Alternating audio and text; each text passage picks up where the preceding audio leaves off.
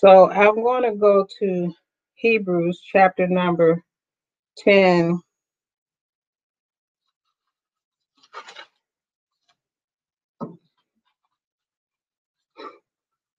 Uh, 35 and 36, it says, Therefore, do not cast away your confidence, which has great reward. For you have need of endurance, so that after you have done the will of God, you may receive the promise. And I want to talk about in, that in the context of prayer. In this context, of course, this book of Hebrews was written to Jewish Christians, Christians who had been following the Jewish faith, had given their life to Christ, and were being persecuted and were considering turning back, so to speak, giving it up, saying, forget about it. I don't know if you've ever come to that place where you say, just forget about it. I don't want to follow God anymore. I'm tired. I'm done. Uh, I'm tired of praying. I'm, I'm done. I haven't seen anything come out of this. You know, you can reach a place where you get frustrated and you want to give in. And they were at that place. But Paul, or actually, we don't know for sure who wrote Hebrews, but the writer tells them and encourages them to say, do not cast away your confidence. Don't give up your conviction about what you're doing. Don't don't stop trusting and believing God. Even in prayer, don't give up your conviction that God is a prayer answering God. That challenge or that conviction can be greatly challenged at times when we see a thing over and over again that doesn't seem to align itself with what we believe God to be promising in His Word, we can be tempted to lose confidence and not uh, want to pray anymore. But we have to continue to hold on to our faith. Our faith is the substance that keeps us going. It's the power that gives us the ability to not lose hope. What does that look like? Well, we know in Hebrews chapter 11, verse 1, it says, Now faith is the substance of things hoped for and the evidence of things not seen. So this writer is challenging us to say, you might not see it right now, but hold on to your faith, hold on to your confidence in God, hold on to the fact that God will do what he said he will do. What is it going to say? If I do that, do not cast away your confidence, which has great reward. God is a rewarder of those who diligently seek him. God promises to answer us. If we ask, we shall receive, he said. If we knock, the door shall be open to us. If we seek, we shall find. So we've got to be confident. We got to be pressed in. We got to press on. You know, it's interesting because we were having a family gathering today and uh, of course virtual. And um, we were talking about things that have passed, you know, played a trivia game about our family. And one of the things that I made a connection uh, with today that perhaps I sort of knew, but it just seemed like the Spirit of God just rung it in my spirit so greatly. I was struck by a car when I was young, eight years old. I was running after my sister and ran into the street. And lady hit me, flew in the air, bust my head, got a big scar on my head, all of that. They gave me stitches, went through all that. I had the most excruciating headaches.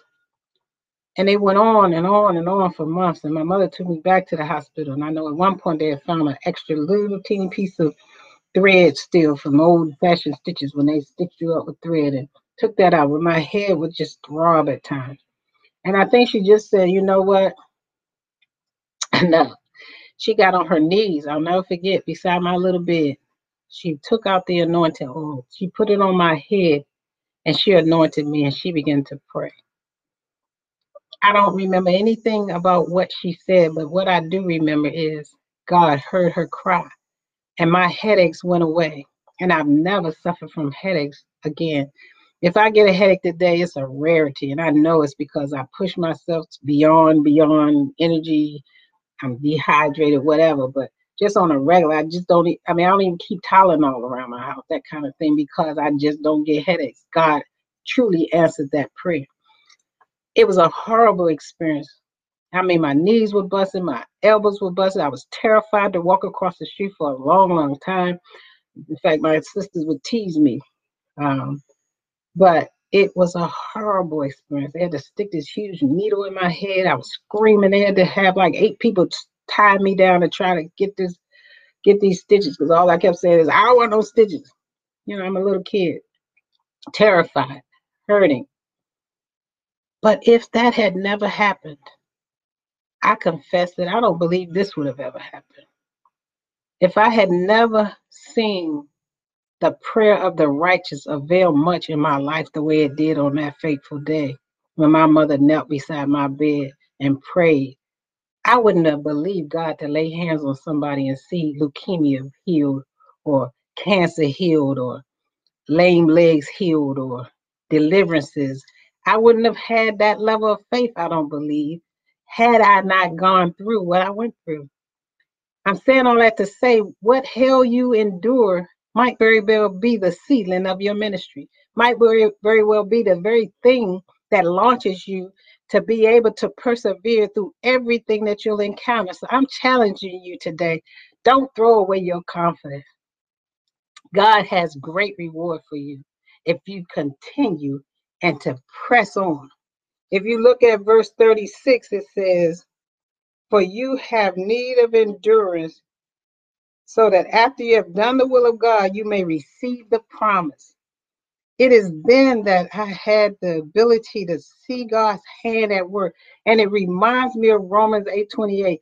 All things work together for the good of those who love the Lord. If I hadn't gone through that, then I wouldn't have this.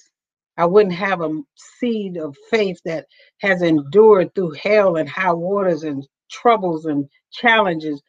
That made me in part who I am today. I'm saying all that to say what you're dealing with right now it may very be the bedrock of what God will do in your life tomorrow.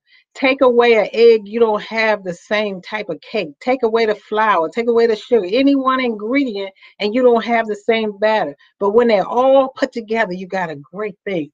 With all of the pain, with all the struggles, with everything you've endured, don't give up because they are going to be the source of your reward if you don't give up now. If you don't faint, if you press on, you're going to see great reward in Christ Jesus. And I want you to think about that in the context of your prayers. Don't give up your confidence. God will reward you. In due season, you will reap the promises of God. So you got to press on. You got to keep praying. You got to keep trusting God. And even when you endure those difficulties, stop and say, But if I don't go through this, I'm gonna miss out on what God has on the other side of that. You know, take away Joseph's incarceration. He never meets the prime minister of Egypt to be able to become second in command. Everything you're going through has a purpose, has a part in the role and a role in your life. So be encouraged. Don't give in, don't give up, don't stop persevering. Press on and reap the great reward. Your latter days are going to far outweigh your former.